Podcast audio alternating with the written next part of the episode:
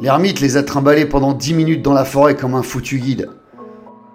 Un peu plus tard, ils ont débouché sur une clairière taillée à la machette, au milieu de laquelle trônait une petite cabane faite de briquets de broc.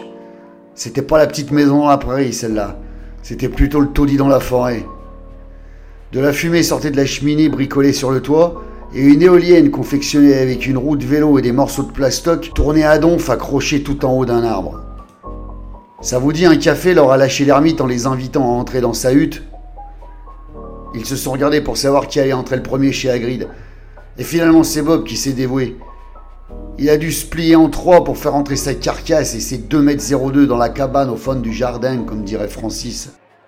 Moulinet a suivi le légionnaire avec Ravinsky sur les talons. À l'intérieur, ils ont eu un choc. Bordel, pensa Moulinet, c'est mieux rangé et plus propre que chez moi là-dedans. C'est vrai, et en plus, ça sentait les huiles essentielles ou ce genre de merde que Ravinsky diffuse dans le bureau quand elle débarque le matin en disant que ça pue le fennec là-dedans. Le type avait même un peu d'électricité produite par son éolienne maison. Il a mis à chauffer une cafetière italienne sur un petit réchaud à gaz et les a fait asseoir sur des rondins de bois autour d'une table faite avec une souche. Le type était un ancien ingénieur des eaux et forêts. Il avait perdu sa femme et son gosse dans un tragique accident de bagnole il y a des années. Le mec ne s'en était jamais remis il avait vrillé du jour au lendemain. Il avait tout vendu ce qu'il possédait et avait fui au maximum la société. Il ne la rejetait pas comme un foutu cinglé, mais il voulait vivre loin de tout et de tout le monde. La seule chose qu'il avait conservé de la civilisation, c'était un smartphone pour avoir des informations, payer sa bouffe et ses médocs. Point barre. Il changeait régulièrement d'endroit dans la forêt et se reconstruisait une cabane ailleurs, suivant les saisons. Tout ce que Moulinet aurait aimé faire sans jamais avoir les couilles pour le faire. Il eut du respect pour ce mec. Une fois le café servi, l'ermite leur montra enfin la fameuse vidéo où on voyait le type brûler la voiture. Maintenant, ils avaient enfin sa tronche. Ils allaient pouvoir repartir à la difficile et laborieuse chasse aux infos avec sa photo. Sauf que maintenant, ils étaient trois.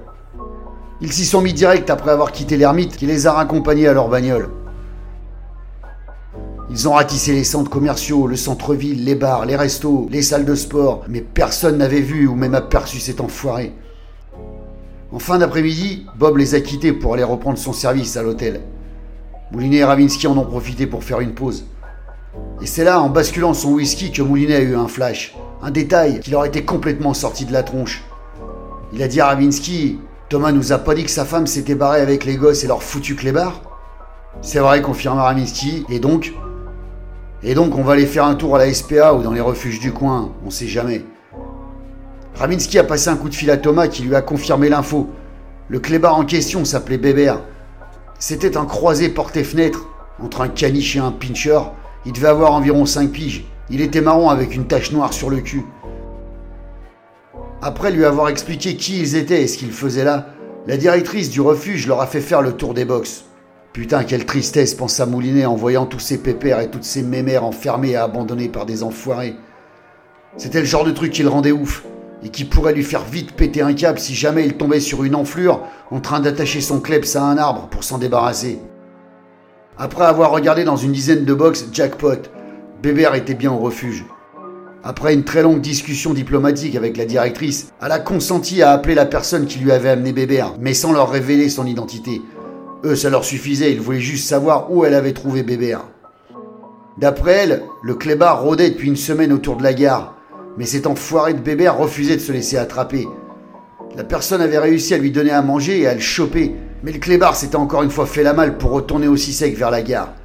Après une seconde tentative, elle avait enfin réussi à le choper pour l'amener au refuge. Moulinet et Ravinsky ont sincèrement remercié la directrice pour cette entorse au règlement et lui ont dit de bien garder Bébert, qu'il reviendrait le chercher sous peu.